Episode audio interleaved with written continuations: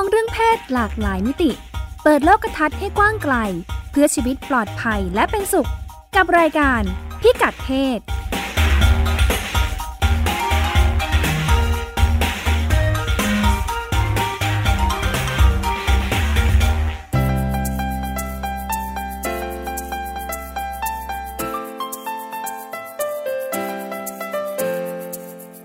พิกัดเพศวันนี้ ติดตามเรื่องเพศหลากหลายมิติกับเราได้ที่นี่ ช่วงเช็คอินปลดล็อกโควิด -19 นักเรียนเปิดเทอม แต่ทำไมเด็กผู้หญิงยังไม่ยอมมาโรงเรียน Sex Record คนงานหญิงหลังคลอด ถูกเลิกจ้างจากผลกระทบโควิด -19 แต่เข้าไม่ถึงเงินอุดหนุนเด็กแรกเกิด เรื่องเล็กประเด็นใหญ่ การยุติการตั้งครรภ์กฎหมายให้ทำได้ แต่ทำไมหมอและพยาบาลยังมีอุปสรรคในการให้บริการ ไปติดตามประสบการณ์ทำงานจากสมาคมพัฒนาเครือข่ายอาสา RSA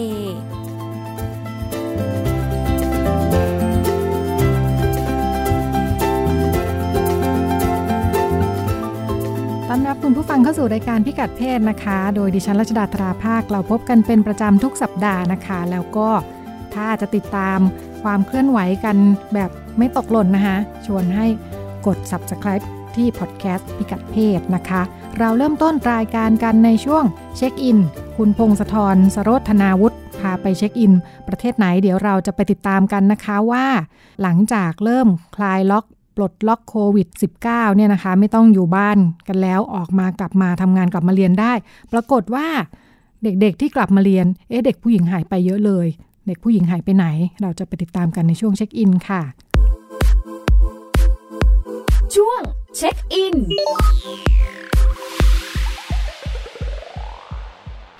สวัสดีค่ะ คุณพงศธรสวัสดีครับคุณรัชดาครับ คือพออะเปิดเทอม คนที่กลับอะมาเด็กผู้ชายเยอะกว่าผู้หญิง เด็กผู้หญิงหายไป ใช่ เขาก็สงสัยกันเฮ้ยค่ะนักเรียนหญิงหายไปไหนหมดค่ะโควิดเกิดอะไรขึ้นค่ะ อันที่จริงเขาแสดงความกังวลยูเนสโกออกมาบอกว่าค่ะพอเริ่มมีโควิด เนี่ยมันกระทบในเรื่องการศึกษาด้วยนะส่งผลกระทบในวงการการศึกษากระทบแน่นเพอนราะว่าค่ะโรงเรียนปิดค่ะเด็กก็ไม่มีที่จะเรียนอย่างเงี้ยครับเอ่ออินเทอร์เน็ตในประเทศกำลังพัฒนาอย่างเช่นในทวีปแอฟริกานี่ค่ะเข้าถึงยากมากอะบ้านเราก็ไม่ได้สะดวกนะ บ้านเราก็ไม่ได้สะดวกอ่าทุนหน้านะใช่ก็เหมือนเรียนออนไลน์ไม่ได้แล้วคราวนี้ค่ะ ช่วงนี้โรงเรียนก็เริ่มเปิดเปิดเปิดกันแล้วครับ ก็กลายเป็นว่าเด็กไม่กลับมาโรงเรียนละค่ะอ่า เกิดอะไรขึ้น เขาบอกว่าโดยเฉลี่ยนะครับ ข้อมูลทั่วๆไปเนี่ย ไม่มีโควิดก็ตามเนี่ยครับเขาบอกว่าเด็กในประเทศกำลังพัฒนาเนี่ย เรียนจบประถม แค่สองในสามนะ ในประเทศกำลังพัฒนาเรียนจบประถมแค่สองในสามครับหนึ่งในสามหายจบไปมาหนึ่งในสามหายไป แล้วก็จบมัธยมเนะครับ หายไปอีกก็คือเหลือแค่หนึ่งในสามค่ะ หายไปอีกจากหายไปอีกหนึ่งในสามจนอ่าเหลือหนึ่งจากในที่สามหายไปแล้วล็อตหนึ่งอ่า หายไปอีก เขาบอกว่าถ้าคำนวณไปคำนวณมาเนี่ย เป็นตัวเลขระดับโลกนะครับ เขาบอกค่ะว่าสร้างความเสียหายในกับเศรษฐกิจในหลากหลายล้านล้านบาทต่อปี เพราะว่าเอ่อถ้าเรียนสูงก็ย่อมมีโอกาสทางการศึกษา แล้วก็มีโอกาสทางการหาอาชีพมากกว่านั่นแหละ คือหาเงินเดือนมีรายได้เยอะกว่าค่ะอ่าเขาก็คำนวณไปคำนวณมาว่าเออมันสร้างความเสียหายให้เหมือนกันนะ แต่ว่าเอาเข้าจริงแล้วเนี่ยครับ ปัญหาหลักๆเขาก็ไปสืบมาเหมือนกันว่าทำไมเด็กถึงออกจากโรงเรียน ซึ่งไปไปๆมาๆจริง ๆ แล้วเด็กไม่ได้อยากออกหรอกแต่คนที่ตัดสินใจให้เด็กออกนะคือพ่อแม่เด็กค่ะข้อมูลส่วนใหญ่เลยนะครับ อืมเขาบอกว่าปัญหาหนึ่งในนั้นคือหนึ่งพ่อแม่บอกว่าค่าเราเรียนแพงในที่นี้ไม่ได้มีเฉพาะค่าเราเรียนค่าเทอมอย่างเดียวนะครับ เขาหมายถึงค่าทุกสิ่งทุกอย่างที่เกี่ยวข้องกับการศึกษาของลูก ค่าหนังสือเอ่ยบางที่ถึงแม้จะเรียนฟรีไม่เก็บค่าเทอมแต่ว่ามันมีค่าชุดนักเรียน ค่าเดินทางไปไปกลับกลับนี่ถ้าไม่อาหารบอกว่ากลางวันเป็นเช็คอินต่างประเทศนี่ฟังดูนึกว่าเรื่องบ้านเราเลยนะเนี่ย อ่า จริงคล้ายๆกันเลยคล้ายๆกันมากค่ะ ครับ บางที่เห็นว่าเรียนไปก็ไม่คุ้มเพราะว่าลูกก็เรียนไม่เก่งผลการเรียนแย่แต่อย่าลืมว่าปัญหาเนี่ยมันมันมักจะเกิดขึ้นในโรงเรียนต่างจังหวัดที่แบบทุรกันดารค่ะ เพราะฉะนั้นคุณภาพโรงเรียนก็มักจะไม่ค่อยดีมาก อะคุณภาพครูผู้สอนก็ไม่ได้ดีอะไรประมาณนั้นครับ มันก็เลยมีส่วนด้วยทำให้เด็กไม่ได้แบบตั้งใจเรียนหรืออะไรพ่อแม่พอเห็นแบบนี้ปูก็เห็นว่าลูกเรียนไปก็คงแบบไม่ตั้งใจเรียนมันก็คงไม่ได้เอาเอาความรู้หรอก อ่า ก็เลยเอาลูกออกมาจากโรงเรียนเอามาช่วยทำงานดีกว่าค่ะอืม แล้วพอคุณภาพการเรียนการสอนมันก็ไม่ได้ดีมากก็สอบตก เรียนต่อมัธยมไม่ได้ก็เลยเป็นปัญหาประมาณนี้ ในลูกสาวนะครับมีการพูดคุยเรียกว่าชนบทส่วนใหญ่อะโอ้จริง ๆ บ้านเราก็เป็น มันไม่มีโรงเรียนระดับมัธยมศึกษาในหมู่บ้านหรอกค่ะ บ้านเราก็เป็นเนาะคือมักจะเป็นโรงเรียนระดับประถมเต็มใช่ที่ก็ประถมขยายโอกาสถึงมสามอ่าแล้วก็ประมาณนี้จะเป็นโรงเรียนที่พ่อแม่ก็มักจะรู้สึกว่า ถ้ามีฐานะมีกำลังส่งได้เนี่ยก็จะส่งลูกไปเรียนในเมืองดีกว่า เพราะว่าใช่โรงเรียนประถมขยายโอกาสเนี่ยก็จะดูถูกมองว่าคุณภาพด้อยกว่า ใช่ประมาณเหมือนกันเลยค่ะไม่มีโรงเรียนมัธยมในหมู่บ้านจะเรียนมัธยมเนี่ยครับต้องไปเข้าไปเรียนในตัวเมืองพ่อแม่ก็มีตัวเลือกอีกนี่ยิ่งเป็นลูกสาวด้วยเนาะคือหนึ่งคือให้ลูกอยู่คนเดียว คือไปค่ะไปไปอยู่ในตัวเมืองเลยไปเช่าไม่ต้องไปหอไปกลับกลับอ่าไปเช่าหอ ซึ่งก็มีค่าใช้จ่ายค่ะ ค่าเช่าหอถ้าลูกไปเรียนในเมือง ถ้าไม่แล้วก็เช่ากลัหวอก็มีค่าใช้จ่ายเดินทาง ใช่ แล้วก็กลัวได้วยเพราะว่าลูกสาวอะเพิ่งอายุเด็กมัธยมอะครับ เกินสิค่ะบสองสิบสามมาไม่กี่ปี ต้องไปออยู่ยู่คนเอเดีงยวเนาะเอ่ออยู่เองพ่อค่ะแม่ก็กลัว หรือว่าจะส่งไปอยู่กับญาติที่ไว้ใจได้ ก็ต้องหาให้ได้ว่าญาติคนนั้นยอมไหมเอาหลานตัวเองไปอยู่ เนี่ยประมาณนี้ก็ต้องมีเรื่องตัดสินใจเยอะ ก็เลยตัดปัญหาไม่ต้องไป อืมค่ะอ่าเพื่อความปลอดภัยใช่ บางที่เออเราอาจจะบอกว่าเด็กท้องในโรงเรียนก็เลยต้องจับแต่งงาน แต่เขาบอกว่าโรงเรียนอะมันก็เป็นเหมือนเครื่องมืออย่างหนึ่งทำให้เด็ก ไม่ต้องท้องเหมือนกันนะ อืมค่ะอะ เขาบอกว่าถ้าเด็กออกมาอยู่ข้างนอกเองอะครับอยู่บ้านคนเดียวส่วนใหญ่เด็กมันจะต้องอยู่บ้านคนเดียวเพื่อค่ะดูบ้านในขณะที่พ่อแม่ออกไปทำงานนอกบ้านสุ่มเสี่ยงต่อการถูกใครก็ไม่รู้เข้ามาล่วงละเมิดทางเพศหรืออะไรก็ตามค่ะท้องหรืออะไร ในในต่างประเทศประเทศกำลังพัฒนามีปัญหาแบบนี้ อ่า ประมาณนี้ก็เลยโรงเรียนก็เหมือนเป็นอุปกรณ์อย่างหนึ่งที่ช่วยให้เด็กไม่ท้อง แล้วก็ไม่ต้องรีบแต่งงานคอืรับมค่ะอืมค่ะ ของเขาไม่มีเพคราะวามว่าเนี่ยเสี่ยงเรื่องไปแล้วมีปัญหากับครูใช่ไหม ไม่ไม่ได้ไม่ได้ชัดไปแล้วจนเสี่ยงทางครับเพศผมอยู่ดีค่ะใช่เขาบอกว่าถ้าในบางพื้นที่วัฒนธรรมมันก็ยังมีวัฒนธรรมแบบพ่อแม่จับแต่งงานอยู่ค่ะ อ่า คือจับแต่งปุ๊บอายุไม่สิบสองสิบสามบางทีก็สิบห้าจับแต่งปุ๊บจับแต่งเลยอ่าพอจับแต่งก็เท่ากับว่าหมดสิทธิ์เรียนต่อทันทีครับ อ่า สามีไม่ให้เรียนแน่นอน อืมค่ะคือเราก็ต้องย้ายไปอยู่บ้านสามีสามีเห็นว่าไม่มีประโยชน์กลับมามาช่วยเลี้ยงลูกทำงานบ้านดีกว่า อ่า เหมือนกันคล้ายๆบ้านเราบ้านเอ่ออันดับถัดไปเขาบอกว่าพ่อแม่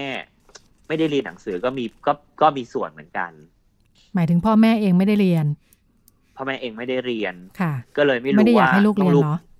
คือไม่รู้ว่าลูกต้องเรียนยังไง ต้องทำยังไง ให้ลูกได้ไปได้ไปเรียนหนังสือ อืมค่ะเขาบอกว่านี่ก็เป็นหนึ่งในปัญหาเหมือนกันนะ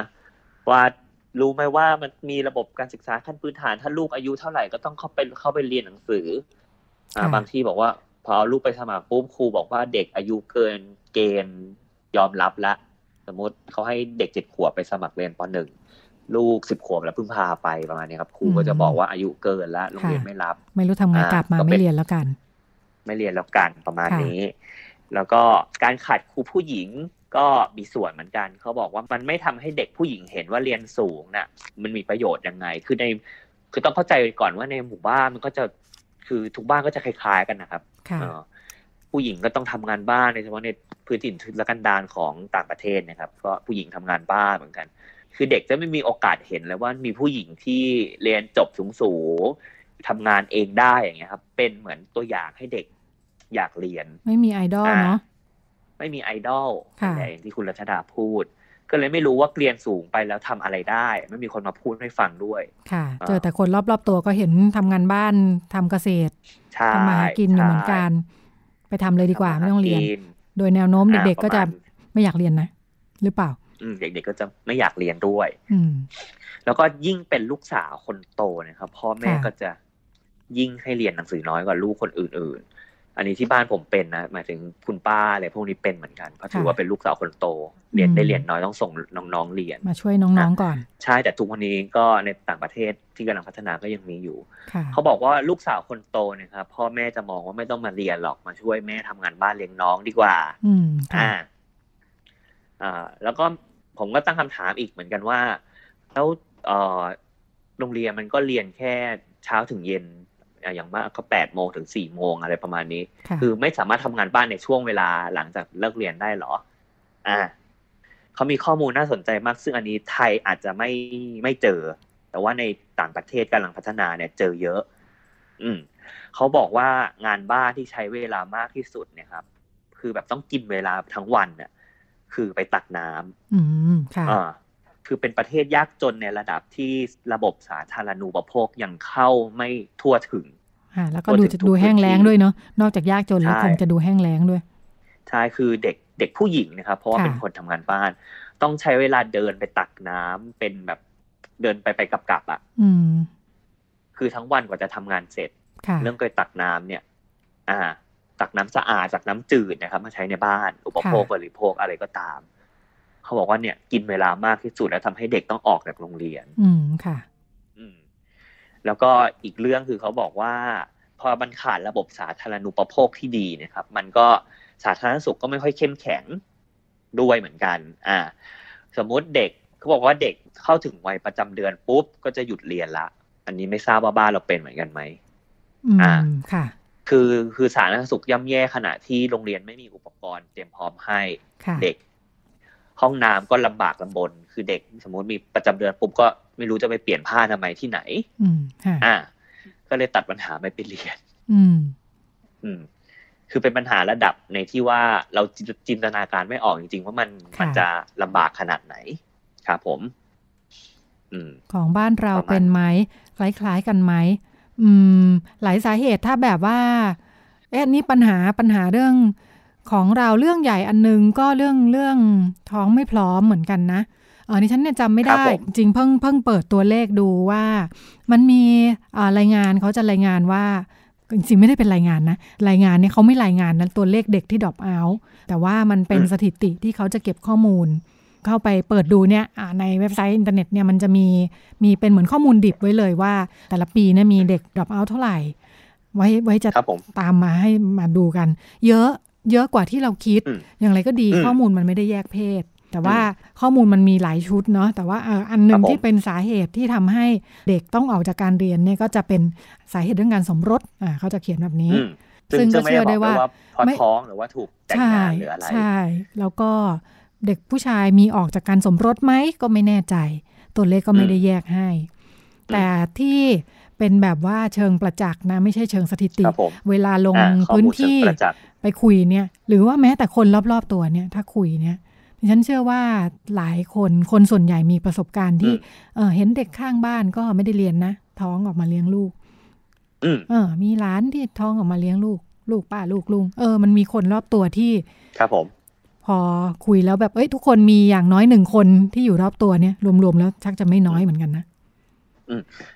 จริง ๆ ออกมาเลี้ยงลูกนี่ก็น่าสนใจคือ ส่วนใหญ่จะไม่กลับไปเรียนต่อด้วยใช่ไหมครับเอ่อ ในกฎหมายท้องวัยรุ่นเนาะพรบการป้องกันและแก้ไขปัญหาการตั้งครรภ์ในวัยรุ่นเนี่ยหนึ่งพยายามให้ไม่ท้องก่อนเนาะต้องมีความรู้ แต่ถ้ามันพลาดจริง ๆ ซึ่งทุกคนเนี่ยมีโอกาสพลาดแม้แต่ผู้ใหญ่ครับพอผมพลาดแล้วเนี่ยทำยังไงจะไม่ให้มันพังไปหมดเลย คือพอไม่ได้เรียนปั๊บเนี่ยมันพังอย่างที่คุณพงศธรว่า ก็อย่างน้อยต่อสู้ถ้าโรงเรียนยอมรับว่าต้องให้เด็กที่อ่าท้องแล้วตั้งครรภ์คลอดกลับมาเรียนเนี่ยในที่สุดแค่นี้ก็ไม่พอ เพราะว่าแล้วใครจะเลี้ยงลูกอ่ามันก็จะมีโจทย์แบบนี้น่ะ ครับผม ไม่มีคนเลี้ยงลูก คืออย่าว่าแต่เด็กเลยอ่าคนไม่มีทำคนงานเลี้ก็ยงลูกเออคนทำงานออกลูกเนี่ยใครจะเลี้ยงลูกอะไรอย่างนี้นะคะ อืมครับผมก็จะเป็นเป็นปัญหาแบบนี้แล้วก็นึกถึงตัวอย่างที่ฉันลงอืมมีเพื่อนเพื่อนๆฝูงๆเป็นครูอยู่ต่างจังหวัดเนี่ยเอ่อก็ก็ออกปากกันนะ ยิ่งถ้าเป็นครูเนี่ยคุยได้เลย จะไม่ใช่แค่เด็กสักคนหนึ่งที่รู้จักอะแต่ครูจะเจอเยอะแน่ครับผมๆโดยเฉพาะต่างอืมจังหวัด ก็จะมีพี่ที่เล่าให้ฟังว่าแบบเออเนี่ยเพิ่งไปงานแต่งลูกศิษย์มาอะไรเงี้ย อืมเออมอต้นอะไรอย่างนี้นะคะ ครับผม เพื่อนเจ้าบ่าวก็ใส่ชุดนักเรียนมาเลิกเรียน เลิกเรียนอืมกันมา อ่าก็หัวเกรียนอะเรียนแต่งงานกัน อ่า เด็กผู้หญิงอืมก็ ผมสั้นๆ แต่งงานกันอะไรอย่างเงี้ยอืมอือืมมประมาณนี้ ค่ะ คุณครูก็ มันจะไหวไหมเนี่ยแต่อะไรอย่างนี้นะ ค่ะอ่าแต่อันนี้ก็น่าสนใจเขาอันนี้ไม่ได้หาข้อมูลต่อด้วยว่าค่ะเออ ในต่างประเทศมีไหมที่ว่า ท้องปุ๊บได้กลับไปเรียนต่อ ค่ะ อ่า ไม่ได้ไม่ได้หาข้อมูลแต่ คิดว่าปัญหาก็น่าจะคล้ายๆบ้านเราคือไม่มีไม่น่าไม่มีคนเลี้ยงลูกด้วยเหมือนกันแหละ แล้วก็ค่ะ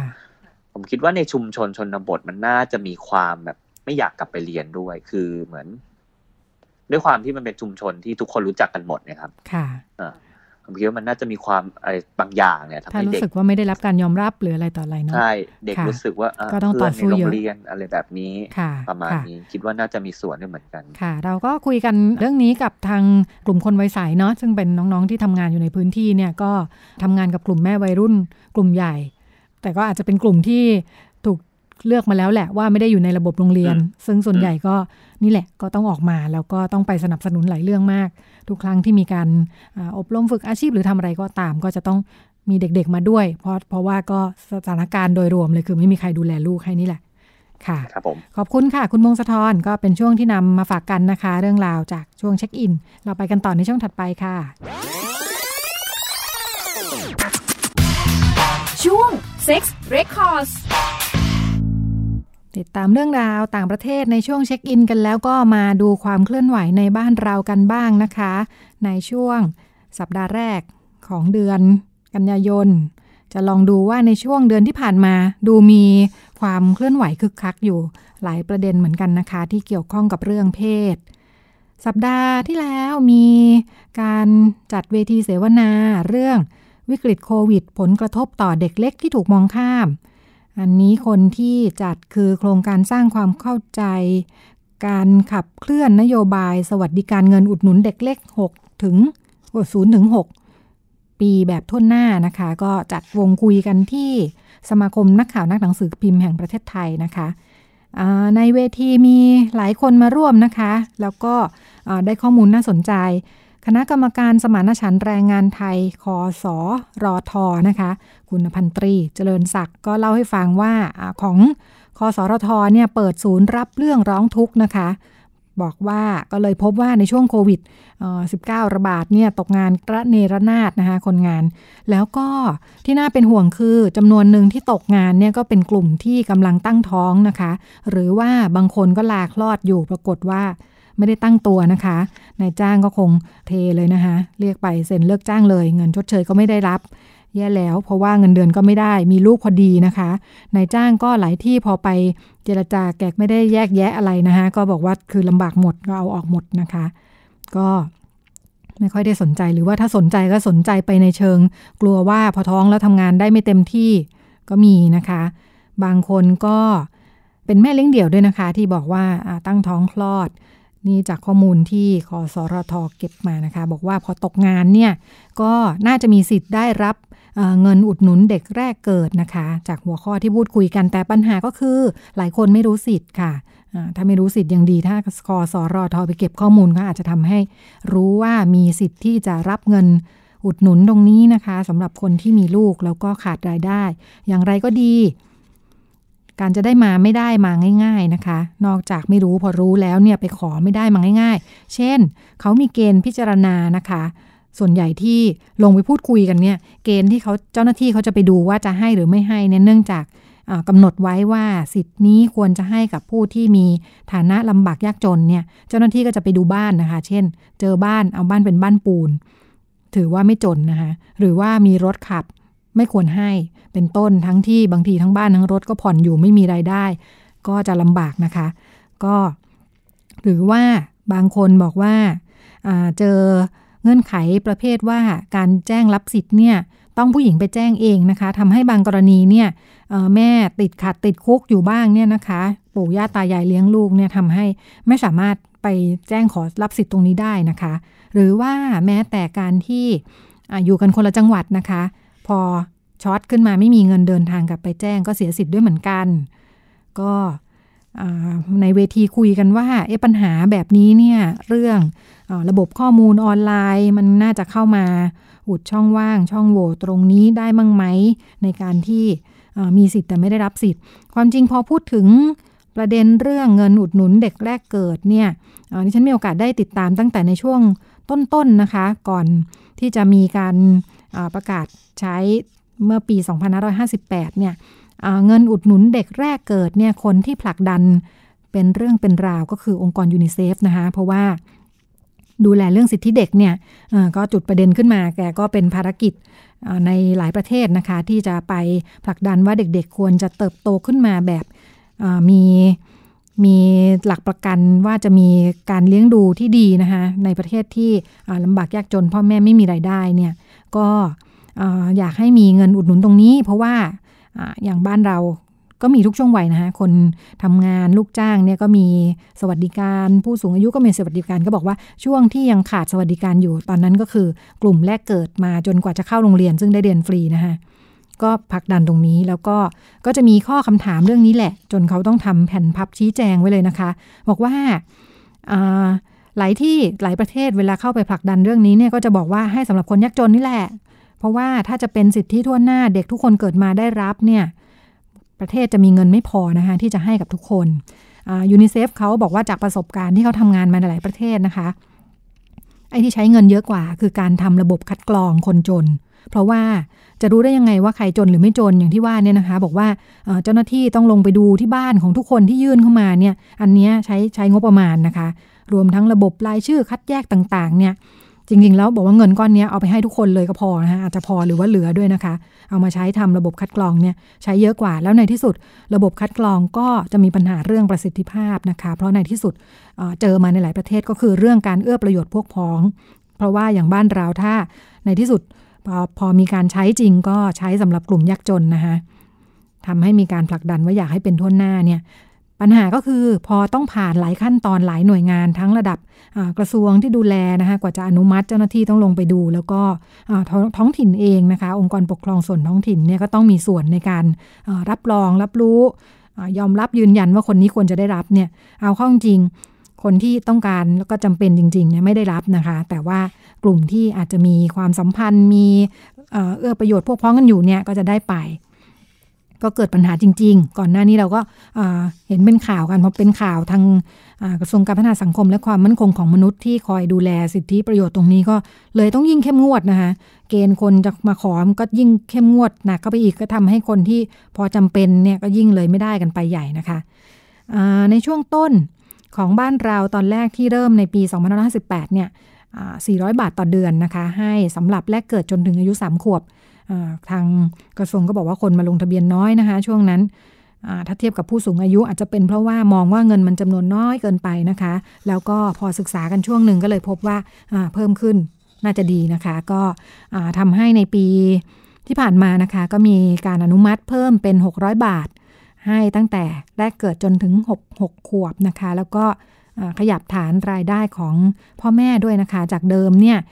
ฐานที่วัดเนี่ย พ่อแม่รวมกันแล้วสองคนเนี่ยต้องมีรายได้ต่ำกว่า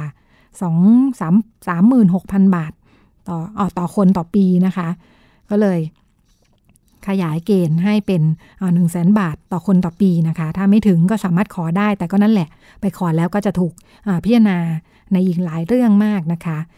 ในเวทีอาจารย์สมชัยจิตสุชนนะคะ จาก TDI สถาบันวิจัยเพื่อการพัฒนาประเทศเนี่ยบอกว่า จากการศึกษาผลกระทบโควิด ต่อครอบครัวที่มีเด็กเล็กนะคะถึงคนจะมองว่า 600 บาทเนี่ยน้อยนะคะ ไม่มีประโยชน์แต่เอาข้อจริงสำหรับคนที่ขัดสนเนี่ย600 บาทช่วยได้เยอะนะคะ เช่น เวลาลูกป่วยเนี่ยเงินตรงนี้เขาทำให้เป็นเป็นตัวตัดสินใจว่าเอามีค่ารถพาลูกไปหาหมอนะคะ ได้ง่ายขึ้น หรือว่าการซื้อของกินที่อันนี้คงเรื่องความรู้ด้วยนะคะ ซื้อของที่มีประโยชน์กับลูกเนี่ยส่วนประเด็นอีกประเด็นหนึ่งที่ ถูกพูดถึงนะคะว่าพ่อแม่ได้แล้วเอาเงินไปซื้อเหล้าซื้อหวยกันหรือเปล่าเนี่ยอาจารย์สมชัยบอกว่าไปติดตามจริง ไม่ค่อยมีนะคะ ปัญหานี้มีไม่เยอะ เพราะว่าในที่สุดแล้ว พ่อแม่ก็จะให้ความสำคัญกับลูกนี่แหละ ถือว่าเป็นลำดับต้นๆนนะคะ อย่างไรก็ดีการคัดกรองที่เข้มงวดมาก ๆ เนี่ยทำให้จากร้อยเปอร์เซ็นต์นะคะ มาร้อยคนเนี่ยคนที่จำเป็นควรจะได้เนี่ยตกหล่นหายไปสามสิบเปอร์เซ็นต์นะคะ ทาง รองอธิบดีกรมกิจการเด็กและเยาวชน ซึ่งดูแลเงินตัวนี้นะคะ กระทรวงการพัฒนาสังคมและความมั่นคงของมนุษย์ คุณเทพวรรณภารณวลัยบอกว่าล่าสุดนะคะทางกดยช คือคณะกรรมการส่งเสริมการพัฒนาเด็กและเยาวชนแห่งชาติ เห็นชอบแล้วนะคะว่า เงินอุดหนุน เด็กแรกเกิดตัวนี้น่าจะให้แบบทั่วหน้าได้นะคะ แล้วก็คิดว่าตั้งเป้าไว้ว่าน่าจะเริ่มได้ในปี 2565 นะคะ ตอนนี้ก็อยู่ในขั้นตอนเรื่องการตั้งคณะทำงาน แล้วก็ มีหลายภาคส่วนเข้ามา ร่วมเพื่อจะจัดทำแนวปฏิบัติก็ถือเป็นข่าวดีนะคะ แล้วก็ขั้นตอนก็คงอพอศึกษาเสร็จส่งกลับไปที่กดยช แล้วก็จะส่งต่อให้กับรัฐมนตรีต่อไปนะคะ ก็เป็นข้อมูลที่นำมาฝากกัน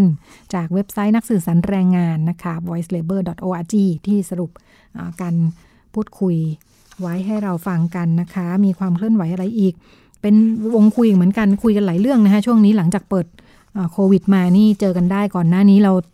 ต้องซูมคุยออนไลน์กันนะคะ ตอนนี้จัดเวทีกันใหญ่เลยทาง GDI นะคะ สถาบันวิจัยบทบาทหญิงชายและการพัฒนา มีการจัดช่วงนี้รู้สึกจะจัดเป็นซีรีส์นะคะ Gender จัดเป็นเวที Gender Co-Solution ในประเด็นต่างๆ ล่าสุดของเดือนที่ผ่านมานะคะ จัดประเด็นเรื่อง การขับเคลื่อนกฎหมายเกี่ยวกับการล่วงละเมิดทางเพศ และการคุกคามทางเพศ ครั้งนี้ก็ไปจัดที่เซ็นทราบายเซ็นทาราศูนย์ราชการแจ้งวัฒนะนะคะ มีตัวแทนจากฝ่ายการเมือง จากตัวแทนภาคประชาสังคมมาร่วมเวทีนะคะ ก็เป็นการพูดคุยกันถึงประเด็นกฎหมายที่เกี่ยวข้องกับการเอาผิดลงโทษเรื่องความผิดทางเพศเนี่ยนะคะ แล้วก็มีกรรมาธิการนะคะ มีการตั้งกรรมาธิการวิสามัญของสภาผู้แทนราษฎรเพื่อจะศึกษา ข้อคิดเห็นแล้วก็ข้อมูลที่เกี่ยวข้องในเรื่องนี้นะคะแล้วก็จะได้นำไปประกอบการเสนอแก้กฎหมายเนี่ยในการพูดคุยก็มีประเด็นน่าสนใจนะคะ แล้วก็มีคุณณัฐวุฒิบัวประทุมนะคะสส party list จากพรรคก้าวไกล ซึ่งออยู่ร่วมในกรรมาธิการวิสามันป้องกัน และแก้ไขปัญหาการข่มขืนที่ว่านี่นะคะ เราก็มีเสียงคุณนัทวุฒิมาฝากกันนะคะ คณะกรรมการได้พิจารณาศึกษาแล้วเห็นว่า โปรแกรมหรือกระบวนการบำบัดฟื้นฟูผู้กระทำในเรือนจำของกรมราชทัณฑ์เองยังมีข้อจำกัดอยู่ เราไม่เห็นแนวทางการประเมินและวินิจฉัยภาวะการเจ็บป่วย หรือภาวะทางจิตเวชที่ชัดเจน แล้วก็ไม่เห็นแนวทางการประเมินการวินิจฉัยจะก่อนจนการประเมินความเสี่ยงของผู้กระทำหรือผู้ต้องขังเหล่านี้ก่อนที่จะออกมาจากเรือนจำนะครับ ฉะนั้นเนี่ยผมคิดว่าสิ่งเหล่านี้เป็นสิ่งที่กรรมธิการได้ศึกษาแล้วขอขอให้มีการศึกษายังเป็นระบบว่าจะต้องมีโปรแกรมเฉพาะ นะครับกับผู้ต้องขังแต่ละราย ก็เป็นการพูดถึงประเด็นเรื่องอคนที่โดนลงโทษเอาผิดนะคะ บอกว่าที่คุณนทวุฒิมองว่าเออประเด็นสำคัญอันหนึ่งคือเหมือนมันมีช่องว่างอยู่ว่าหลังจาก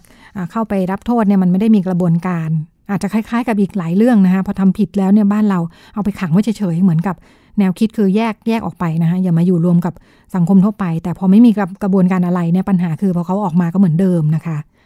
ก็เป็นมุมมองของคุณนัทวุฒิซึ่งคงจะมีการพูดถึงประเด็นนี้กันนะคะ ว่าแล้วเราจะสร้างกระบวนการตรงนี้ขึ้นมาได้ยังไง เพื่ออการไปใช้เวลาอยู่ในระหว่างการต้องขังเนี่ยมันน่าจะมีการปรับพฤติกรรมหรือว่าอะไรยังไงกันบ้างนะคะ คุณนัทวุฒิบัวปทุมก็เป็นก่อนจะไปทำงานการเมืองนี่แกก็เป็นนักกฎหมายอยู่ที่ศูนย์ มูลนิธิศูนย์พิทักษ์สิทธิเด็กนะคะทำงานเข้มแข็งดูแลในเรื่องกฎหมายที่ในภาคประชาสังคมนะคะดิฉันมีโอกาสได้ทำงานกับคุณนัทวุฒิในช่วง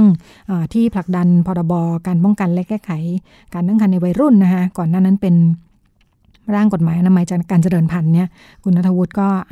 ถือเป็นมือกฎหมายที่ช่วยดูแลอย่างเข้มแข็งนะคะ ในเวทีมีใครอีกผู้กำกับอ้อนะคะ พันตำรวจเอกหญิง ปวีนา เอกชัด ปัจจุบันเป็นผู้กำกับการสอบสวนบกน 8 กองบังคับการตำรวจนครบาล 8 นะคะซึ่งร่วมอยู่ในคณะกรรมาการวิสามันชุดเดียวกันนี้นะคะ ก็มีเสียงมาฝากกันเหมือนกัน ในมุมของผู้เสียหายที่ไม่สามารถเข้าสู่กระบวนการยุติธรรมค่ะ ที่ที่เรารู้กันอยู่นะว่าคดีแบบนี้คือใครก็ไม่อยากไม่อยากจะพูด แต่ว่าจะเรียกร้องความยุติธรรมได้ยังไง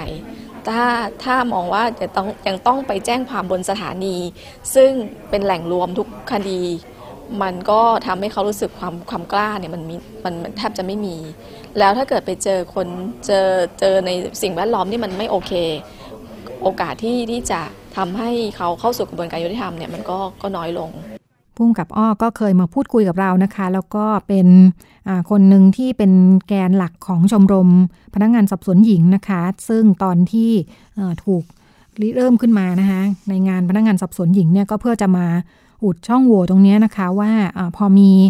คดีที่มีความละเอียดอ่อนที่เกี่ยวข้องกับผู้หญิงและเด็กเนี่ยผู้ที่ประสบเหตุหรือถูกละเมิดเนี่ยไม่กล้าขึ้นลงพักนะคะ เนื่องจากถ้าไม่มีบุคลากรที่เข้าใจนะคะ แล้วก็มีวิธีการพูดคุยเนี่ย ผู้ที่ประสบปัญหาก็เหมือนไปเหมือนไปให้ถูกเจ้าหน้าที่ละเมิดซ้ำอีกทีนะคะ จากทัศนคติที่ไม่เข้าใจว่าควรจะมองปัญหายังไง หรือว่ามีวิธีปฏิบัติยังไง อย่างดี อย่างไรก็ดีการมีพนักงานสอบสวนหญิงไม่ใช่ ไม่ใช่จะทำให้จะมีความเข้าใจโดยอัตโนมัติเกี่ยวกับแนวคิดและก็แนวทางปฏิบัตินะคะ การมีชมรมพนักงานสอบสวนหญิงก็คืออการเสริมการจัดฝึกอบรมเพื่อให้คนที่มาเข้าเป็นพนักงานสอบสวนเนี่ยสามารถ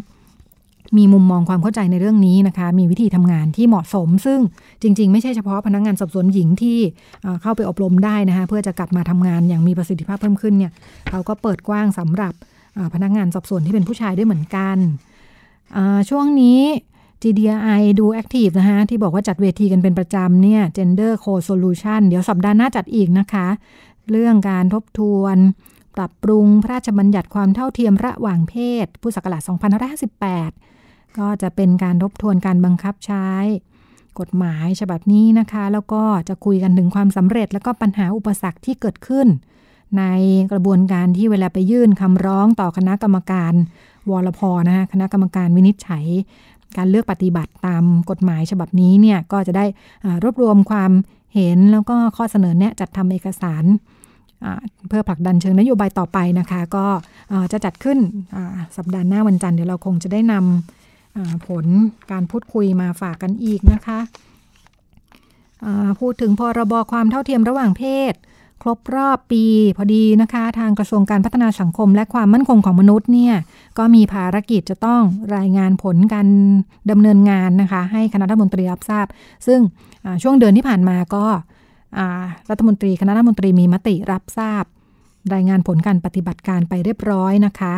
การทำงานมีประเด็นน่าสนใจค่ะ ที่เขารายงานไปที่คณะรัฐมนตรีนะคะ ลองดึงมาคุยให้ฟังกันคือ คณะกรรมการวินิจฉัยรับเรื่องร้องเรียนนะคะ เขาก็รายงานว่าในช่วงที่ผ่านมาเนี่ยมีประเด็นอะไรบ้างที่มาร้องเรียนเรื่องการปฏิบัติโดยไม่เป็นธรรมนะคะ เขาก็คงจะจัดกลุ่มมานะคะที่มีเข้ามาร้องเรียนกันหลาย ๆ คนในเรื่องต่างๆ เช่น ประเด็นนี้เยอะเรื่องสถาบันการศึกษา มาร้องเรียนเรื่องสถาบันการศึกษาห้ามไม่ให้แต่งกายไว้ผมตามเพศสภาพ ทั้งในการเข้าเรียนการสอบแล้วก็การฝึกงาน แล้วก็เรื่องการรับปริญญาบัตรนะคะการถ่ายรูปการใส่ชุดตามเพศสภาพเข้ารับใบปริญญาเนี่ยก็เป็นเรื่องที่ไปร้องเรียนกันเยอะ แล้วก็มีประเด็นเรื่องสถาบันการศึกษาไม่รับสมัครผู้ที่แสดงออกอ แตกต่างจากเพศกำเนิดเข้าทำงานนะคะ มีการร้องเรียนเรื่องหน่วยภาคหน่วยงานภาครัฐ ไม่ให้ใช้คำนำหน้านามตามเพศสภาพในบัตรประจำตัวประชาชนอันนี้ประเด็นใหญ่นะคะมาร้องที่นี่แต่ก็วิธีแก้ปัญหาต้องนำไปสู่การแก้ไขกฎหมายนะคะ ซึ่งก็คงจะเป็นอาจจะเป็นจุดตั้งต้นนะคะ หน่วยงานภาครัฐ มีประเด็นร้องเรียนเรื่องหน่วยงานภาครัฐจัดห้องพัก ในการฝึกอบรมไม่เหมาะสม ประเด็นนี้ก็น่าสนใจตอนช่วงที่ดิฉันมีโอกาสไปทำงานสื่อสารในงานที่เกี่ยวข้องกับเรื่องสุขภาวะทางเพศนะคะ ก็เรื่องนี้เป็นประเด็นละเอียดอ่อนนะคะ ซึ่งถ้าหลายคนไม่ได้ไม่ได้ให้ความสำคัญเนี่ยมันก็จะเกิดความกระอักกระอ่วนอึดอัดกันได้ง่ายมากนะคะ เวลาที่ต้องจัดฝึกอบรม ซึ่งมีเยอะนะคะบ้านเราเนี่ยจัดดูงานประชุมสัมมนาอะไรเยอะมากเนี่ยมันก็จะมีสถานการณ์ว่าอาจจะต้องไป พักในห้องพักที่ที่ที่โรงแรมที่จัดการประชุม แล้วก็เป็นห้องพักคู่เพื่อประหยัดงบเนี่ยบางทีไม่รู้จักกันก็ต้องมาพักด้วยกันเนี่ยนะคะถ้าที่ที่เขามีความละเอียดอ่อนเรื่องนี้เขาจะถามก่อนว่าไม่ว่าจะเป็นเพศไหนก็ตามเนี่ยเขาก็อาจจะให้ให้ขอข้อมูลนะคะว่าสามารถพักกับผู้ที่เข้าร่วมพักเนี่ยเป็นเพศไหนอะไรอย่างเงี้ยนะคะ เพื่อที่เวลาเขาจัดห้องพักให้เนี่ยก็จะระวังในเรื่องนี้ก็เป็นเป็นเรื่องที่ช่วยคลายความอึดอัดกังวลไปได้เยอะนะคะ มีประเด็นอะไรอีกที่มาร้องเรียน เรื่องร้านอาหารไม่ให้ LGBT เข้าใช้บริการก็มี เรื่องสถานเจ้าหน้าที่รัฐปฏิบัติไม่เหมาะสมในการเข้าตรวจค้นเคหสถานหลายเรื่องนะคะ น่าสนใจอบอกว่าที่รายงานมานี้ก็คือเรื่องทั้งหมดอยู่ระหว่างการพิจารณาของคณะกรรมการวรพที่ว่านะคะวรพมีเขามีกำหนดระยะเวลาไว้ด้วยนะคะ เรื่องจะไม่ไม่ถูกเป็นหลักประกันว่าเรื่องจะไม่ถูกดองไว้นะคะ เขาจะมีกำหนดไว้เลยว่าจะต้องใช้เวลา เท่าไหร่ในการทำงานเพื่อให้เรื่องอผ่านขั้นตอนต่างๆ คณะกรรมการเลือกปฏิบัติโดยไม่เป็นธรรมระหว่างเพศนะคะเป็นคณะคณะกรรมการที่ทำงานภายใต้กฎหมายฉบับนี้นะคะอยู่ภายใต้การดูแลของหน่วยงานภาครัฐ แต่ว่าคณะกรรมการเองเนี่ยมีทั้งนักวิชาการมีทั้งคนผู้เชี่ยวชาญที่ทำงานเรื่องความเป็นธรรมสิทธิทางเพศนะคะแล้วก็จะมีหน้าที่รับเรื่องร้องเรียนพิจารณาแล้วก็สามารถ ส่วนมากก็จะใช้วิธีว่าเชิญเชิญผู้ที่ถูกร้องเรียนไม่ใช่ผู้ร้องเรียนเนี่ยยื่นประเด็นเข้ามานะแล้วก็ร้องเรียนไปที่ใครเช่น สถาบันการศึกษาอะไรต่างๆเนี่ยทางกรรมการก็สามารถเชิญมาเพื่อให้ข้อมูล หรือว่าทำความเข้าใจเพื่อให้มีการเปลี่ยนแปลงแก้ไขในสิ่งที่เป็นปัญหานะคะ มีพูดถึงกันค่ะว่าที่ผ่านมาเนี่ยจริง ๆ แล้วเวลาพูดคำว่า การเลือกปฏิบัติโดยไม่เป็นธรรมระหว่างเพศเนี่ยหมายถึงทั้งเพศหญิงเพศชายและทุกเพศนะคะ เพียงแต่ว่า ด้วยอะไรก็ไม่ทราบ ทุกประเด็นที่อย่างเรายกตัวอย่างมาเมื่อสักครู่นะคะ ก็เห็นว่าเป็นประเด็นที่คนที่มาร้องเรียนเป็น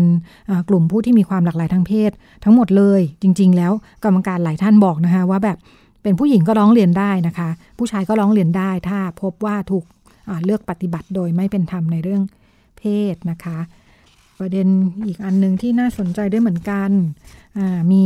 ช่วงนี้มี การรณรงค์นะคะ ไปตั้งมีคนไปตั้งแคมเปญในเว็บไซต์ change.org นะคะ ประเด็นเรื่องสภากาชาติทำไมเกย์กระเทยและคนข้ามเพศถึงบริจาคเลือดไม่ได้ ประเด็นที่พูดถึงก็คือ ศูนย์บริจาคโลหิตแห่งชาติสภากาชาติไทยนะคะปัจจุบันคือไม่ยอมรับบริจาคเลือดจากกลุ่มผู้ที่มีความหลากหลายทางเพศนะคะ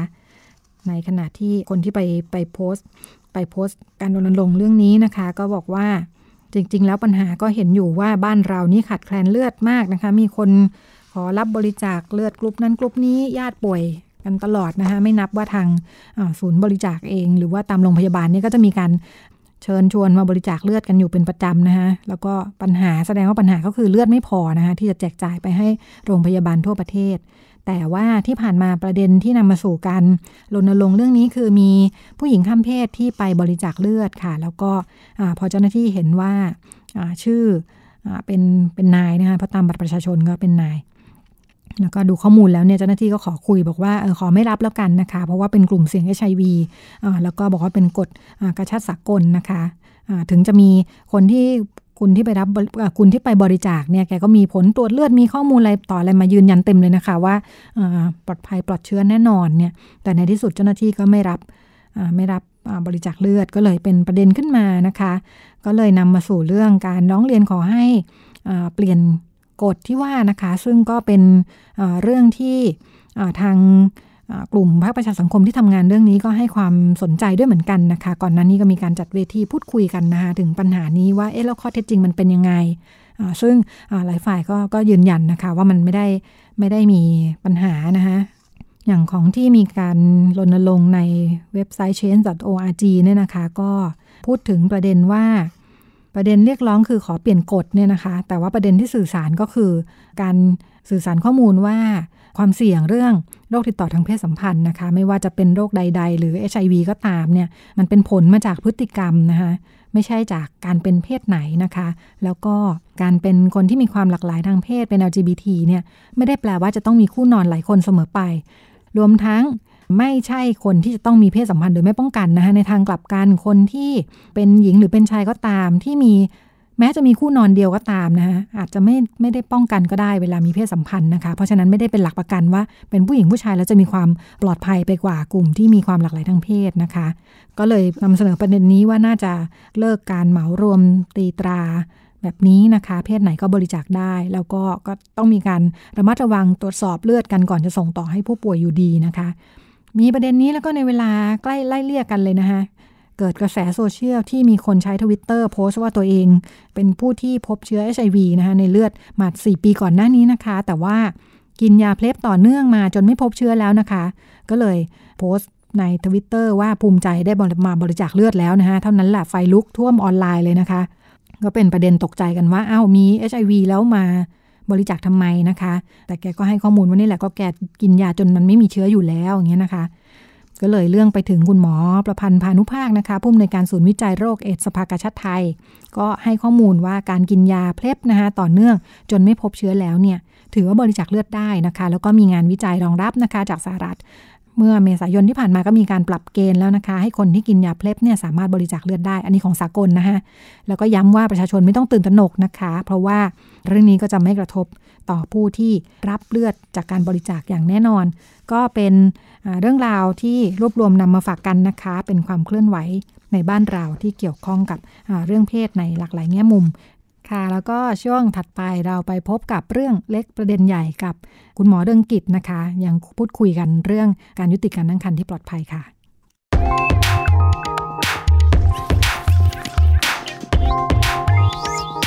เรื่องเล็กประเด็นใหญ่ ช่วงเรื่องเล็กประเด็นใหญ่เราคุยต่อเนื่องกันมาเป็นสัปดาห์ที่ 3 แล้วนะคะ เกี่ยวกับความรู้ความเข้าใจในเรื่องการยุติการตั้งครรภ์ที่ปลอดภัยแล้วก็ถูกกฎหมาย เราคุยกันว่าในประเทศไทยกฎหมาย อนุญาตให้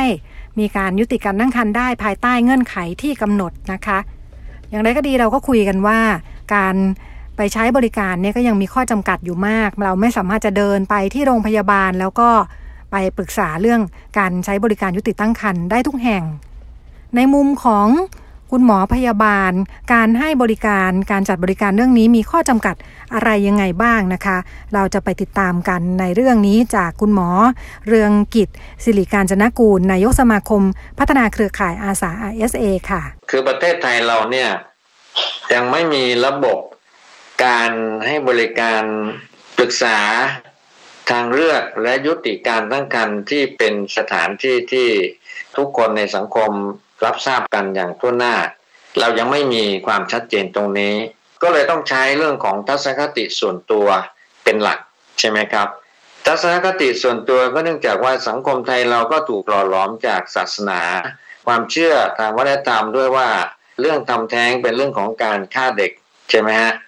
แต่จริงๆแล้วเรื่องของการทำแท้งมันเกี่ยวข้องเรื่องความปลอดภัยในเรื่องของสิทธิ์ของผู้หญิง เพราะฉะนั้น มุมมองความเชื่อตรงนี้ แน่นอนส่วนใหญ่ก็จะต้องเชื่อว่าเป็นเรื่องของบาปบุญนะครับ ไม่ได้เชื่อในเรื่องของการบริการทางการแพทย์ เพราะฉะนั้นเราเลยต้องมาจัดระบบบริการนะครับ เราต้องมาจัดระบบบริการทางการแพทย์ให้มันมากขึ้น ให้มันดีขึ้นนะครับอนอกจากเรื่องกฎหมายที่แพทยสภากำหนดเป็นหลักเกณฑ์มาแล้วตั้งแต่ปี 2548 เราก็ยังเพราะว่ามันมันมันมันอาจจะไม่เวิร์กนะครับ เราก็เลยมีอ่ามีการต่อยอดจากการที่ทางสำนักอนามัยเจริญพันธุ์กรมอนามัยเนี่ยได้เล็งเห็นปัญหาเรื่องของแม่ตายจากการทำแท้งที่ไม่ปลอดภัยเนี่ย เมื่อปี 2555 เนี่ยสำนักอนามัยการเจริญพันธุ์ได้ทำการวิจัยเรื่องการใช้ยายุติการตั้งครรภ์นะครับ ในอายุการ9สัปดาห์ แล้วก็ประสบความสำเร็จว่ายาได้ผลดีมีประสิทธิภาพสูงทำให้ยุติการตั้งครรภ์ที่สมบูรณ์ได้ครบนะฮะไม่ไม่เรียกว่าไม่มีการแท้งไม่ครบนะครับ ประมาณ 96เปอร์เซ็นต์นะครับ แล้วก็มาวิจัยต่อปี 56 57 ให้กว้างขวางขึ้นทั่วประเทศ จากนั้นเมื่อปีก็เมื่อปี 2557 ตอนปลายปี ถึงปี 2558 ก็เรามีโครงการขับเคลื่อนการเข้าถึงบริการยุติการทั้งคันที่เป็นมิตรสำหรับวัยรุ่นและผู้หญิงท้องไม่พร้อมนะครับ อันนี้เราก็เลยมีรูปแบบชัดเจนว่าเราได้ตั้งเครือข่ายอาสา RSA ก็คืออาสาส่งต่อยุติการทั้งคันในระบบบริการสุขภาพ ที่ผู้หญิงเข้าถึงยากเราก็จะมาปี 58 เรารับสมัครแพทย์ และสถานบริการยุติการทั้งคัน นะครับ จากที่มีแพทย์ 30 คนในตอนต้น ณ ปัจจุบันถึงเช่นเดือนกรกฎานี้เรามีแพทย์ 149 คน ที่ยินดีที่จะส่งต่อและยุติการทั้งกันให้กับคนไข้นะครับ โดยเรามียาที่เราวิจัยมาแล้วเนี่ยเขาเรียกว่ายาเมดบอลซึ่งได้ขึ้นทะเบียนยากับออยแล้วนะครับ แล้วก็เราเลือกสถานบริการยุติการทั้งกันโดยให้สถานบริการยุติการทั้งกันเนี่ย ขึ้นทะเบียนกับกรมอนามัยแล้วก็เบิกยาได้ ช่องทางบริการก็คือผ่านคลินิกวัยรุ่น แล้วก็ OSCC และคลินิกให้คำปรึกษานะครับ โดยเชื่อมโยงกับบริการปรึกษาท้องไม่พร้อม สายสายด่วนปรึกษาท้องไม่พร้อม 163 และปัจจุบันก็จะมี lovecarestation.com isa thai org com เหล่านี้ ก็จะร่วมให้คำปรึกษาให้ข้อมูลต่างๆ กับผู้หญิงนะครับ เพราะฉะนั้นแต่ละภูมิภาคเรามีสมาชิกที่ส่งต่อและก็ให้บริการยุติการทั้งกันทั้งหมดนี่นะฮะมี 33 จังหวัดนะฮะที่เป็นหน่วยบริการยุติการทั้งกัน มีสมาชิกรายในทุกภาค 4 ภาคภาคเหนือ ภาคกลางภาคอีสานภาคใต้นะครับณปัจจุบันเรามีสถานบริการยุติการตั้งครรภ์ 95 แห่งนะครับ แล้วก็มีการบริการยุติการตั้งครรภ์เราเราเราได้จัดทำแนวทางการยุติการตั้งครรภ์แบบทางไกล หรือที่ที่เรียกว่า telemedicine ในพื้นที่ห่างไกลที่เข้าถึงบริการยุติการตั้งครรภ์ยาก เช่น การเดินทางลำบากไม่มีค่าใช้จ่าย แต่ยังไม่ได้เริ่มดำเนินการให้อาจจะได้พิจารณาโดยจริงแต่ว่าเรามีแนวทางชัดเจนแล้ว เพราะฉะนั้นเมื่อผู้หญิงมีปัญหาเรื่องท้องว่าจะท้องต่อหรือยุติไม่แน่ใจ ขอให้ปรึกษาที่สายด่วน 163 นะครับ หรือเข้าเว็บไซต์ isa thai.org.com นะครับ หรือ l o c a l Station ก็จะมีข้อมูลว่าอาจจะไปปรึกษาหน่วยบริการได้ที่ใด หรือจะโทรศัพท์ไปที่ใด เช่นท่านพิมพ์ว่า ถ้าสมมติว่าจะใช้ isa thai.com ก็พิมพ์ว่าจะท้องไหมก็จะเข้าหาหน่วยบริการที่จะช่วยเหลือให้คำปรึกษาท่านได้นะครับ หรือถ้าท่านเดินไปโรงพยาบาลใกล้บ้าน ไปที่คลินิกวัยรุ่นนะครับ แล้วก็ปรึกษาเรื่องนี้ เขาก็จะส่งต่อมายังสถานบริการยุติการทั้งกัน ที่ใกล้กับจังหวัดเขานะครับ เรื่องค่าใช้จ่ายอะไรเนี่ยก็ปรึกษากันได้ อันนี้คือระบบปัจจุบันนะครับคุณนุ่นค่ะคุณหมอครับไม่ไม่แน่ใจว่าเรื่องระบบ เรียกว่าอะไรนะคะ ระบบสิทธิ ประโยชน์ต่างๆ เนี่ยเรื่องการยุติการตั้งครรภ์เนี่ยอยู่ในระบบสิทธิประโยชน์ด้วยไหมคะค่ะใช่ครับ คือคือผมลืมบอกไปว่า การใช้ยาเนี่ย ปัจจุบันมีสองแนวทาง ก็คือเมื่อขึ้นเมื่อขึ้นทะเบียนเมื่อสถานบริการยุติการทั้งคันคือโรงพยาบาลหรือคลินิกเนี่ยขึ้นทะเบียนการใช้ยากับสำนักอนามัยการเจริญพันธุ์ของกรมอนามัยแล้ว ก็จะเลือกได้สองช้อยช้อยแรกคือว่า จะเบิกยาอาจจะจะใช้ใช้การเบิกยา โดยผ่านสปสชไหมสำนักงงานหลักประกันสุขภาพ อันนี้ก็ก็จะเบิกยาจากสปสช แล้วก็เคลมค่าใช้จ่ายจากสปสช ได้รายละในการยุติการทั้งการหนึ่งครั้ง จะได้ค่าใช้จ่ายสามพันบาท เคลมจากสปสช ได้ อีกอีกช้อยหนึ่งก็คือ สั่งซื้อยาจากบริษัทนะครับ ที่ทางสำนักไมเจริญพันธุ์กรมนามัยได้ประสานงานไว้แล้วอันนี้ส่วนใหญ่ก็จะเป็นคลินิกเอกชนที่ขึ้นทะเบียนกับสำนักไมเจริญพันธุ์กรมนามัย ก็จะซื้อยาได้โดยตรงเราแบ่งเป็นสองทางเลือกนะครับเกขณะนี้ครับ เพราะฉะนั้นคนไข้ที่ยากจน เราก็ยังจะมีหน่วยงานของเครือข่ายท้องไม่พร้อม สนับสนุน ในเรื่องค่าบริการยุติการทั้งกันและค่าเดินทาง ครับตรงนี้ซึ่งซึ่งเราพยายามหาทุนสนับสนุนตรงนี้อยู่ เพราะว่ามันก็หมดไปเรื่อยๆนะครับครับค่ะแต่หมายถึงว่ายาเนี่ยเรายังไม่สามารถหาซื้อได้เองจากที่ใดทั้งสิ้นใช่ใช่ใช่ใช่คือตอนนี้เพื่อความปลอดภัยอยู่ในช่วงที่อยู่ต้องต้องดูแลความปลอดภัย มีการใช้ยาตามมีกระบวนการใช้ยาที่ถูกต้อง มีการดูแลที่ถูกต้องอย่างที่ผมได้เรียนแล้ว มีกระบวนการ ยุติการทั้งการแบบองค์รวม 9 ขั้นตอนที่ต้องประกอบด้วยการให้ข้อมูล การติดตามดูแลในช่วงการใช้ยา การให้ข้อมูลเรื่องว่ามีจะต้องดูแลตนเองยังไง อาการข้างเคียงของยาเป็นยังไง ช่วงแท้งมีอันตรายเกิดขึ้นดูแลตัวเองยังไง หลังแท้งมีอาการแทรกซ้อนยังไงนี่ผู้ผู้ให้บริการจะต้องติดตาม แล้วก็ต้องคุมกำเนิดด้วยอันนี้ฮะเกือบจะทุกราย อันนี้นี่ก็ก็คือจะต้อง ต้องอยู่ในการดูแลของเราก่อน แต่เพราะว่าเราเพิ่งจะทำได้แค่ปี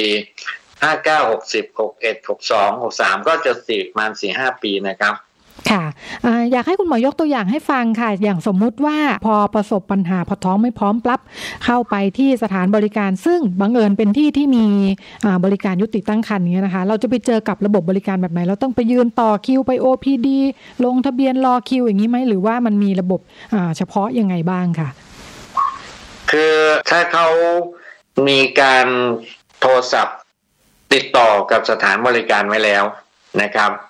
อ่าประการที่หนึ่งคือติดต่อเช่นหนึ่งหกสามนะครับ สายด่วนหนึ่งหกสามติดต่อแล้วแล้วว่ามีคนไข้โค้ดชื่อนี้นะครับ แล้วหนึ่งสามก็ให้คำปรึกษาเรียบร้อยแล้วว่าโอโอเค อายุคันอ่าประมาณแปดสัปดาห์นะครับกระทั่งสามก็จะประสานไปที่โรงพยาบาลที่ยุติการทั้งการที่ ใกล้เคียงกับจังหวัดที่ผู้รับบริการอยู่ให้มากที่สุด ใกล้เคียงให้มากที่สุด แล้วก็ทางสถานบริการก็จะมีชื่อของคนนี้อยู่แล้ว แล้วก็จะนัดเวลาเข้าไปเลยนะครับ นัดเวลาเข้าไปเลย ไม่ได้เป็นคลินิกที่เฉพาะดูแลเรื่องนี้เท่านั้นนะครับในโรงพยาบาลก็อาจจะจัดอยู่เป็นโซนเฉพาะเลยนะครับ ที่อาจจะห่างไกลจากโซนอื่น เราให้ความสนใจเรื่องของความเป็นส่วนตัวความลับของคนไข้ แล้วก็เคารพศักดิ์ศรีของความเป็นมนุษย์ของคนไข้ด้วยนะครับ เพราะฉะนั้นตรงนี้ไม่ต้องห่วงนะครับ ก็คือไม่ต้องรออะไรมากก็คือจะนัดกันไป ส่วนถ้าหากว่า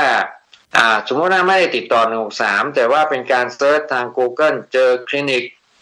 หรือโรงพยาบาลซึ่งก็ถือว่าเจอคลินิกสมาคมวางแผนครอบครัวแห่งประเทศไทย ก็จะ รู้เบอร์คลินิกก็จะโทรศัพท์ไปติดต่อกับคลินิกได้ก็ไปที่คลินิกได้เลย ก็จะพูดรับบริการก็จะรอให้บริการอยู่แล้ว ค่ะอยากถามคุณหมอตรงนี้ค่ะ พูดว่าเหมือนทัศนคติยังเป็นเรื่องใหญ่เหมือนกันสำหรับท้องไม่พร้อมถ้าสมมุติว่าคุณผู้ฟังอาจจะเจอกับตัวเอง หรือว่ามีคนเดินมาบอกคนที่รู้จักเดินมาบอกว่าโอ๊ท้องไม่พร้อม อันดับแรกเราควรจะมองเรื่องนี้ยังไง หมายว่าผู้ให้บริการใช่ไหมอยากให้ผมบอกว่าผู้ให้บริการควรจะมองเรื่องนี้ยังไงใช่ไหมครับอันนี้หมายถึงผู้ฟังซึ่งอาจจะเป็นคนทั่วไปด้วยค่ะคุณหมอมุมมองที่สำคัญในเรื่องนี้น่าจะเป็นยังไงค่ะ ในเรื่องของคนทั่วไปและสังคมอยากจะมอง อยากจะให้มองว่า เรื่องท้องไม่พร้อมเนี่ย ต้องมองลึกมองไกลต้องมองกว้างนะครับ มองลึกก็คือมองลึกให้ถึงตัวผู้ที่มีปัญหาว่า เขามีปัญหาอย่างนี้เขาจะอยู่ได้อย่างไร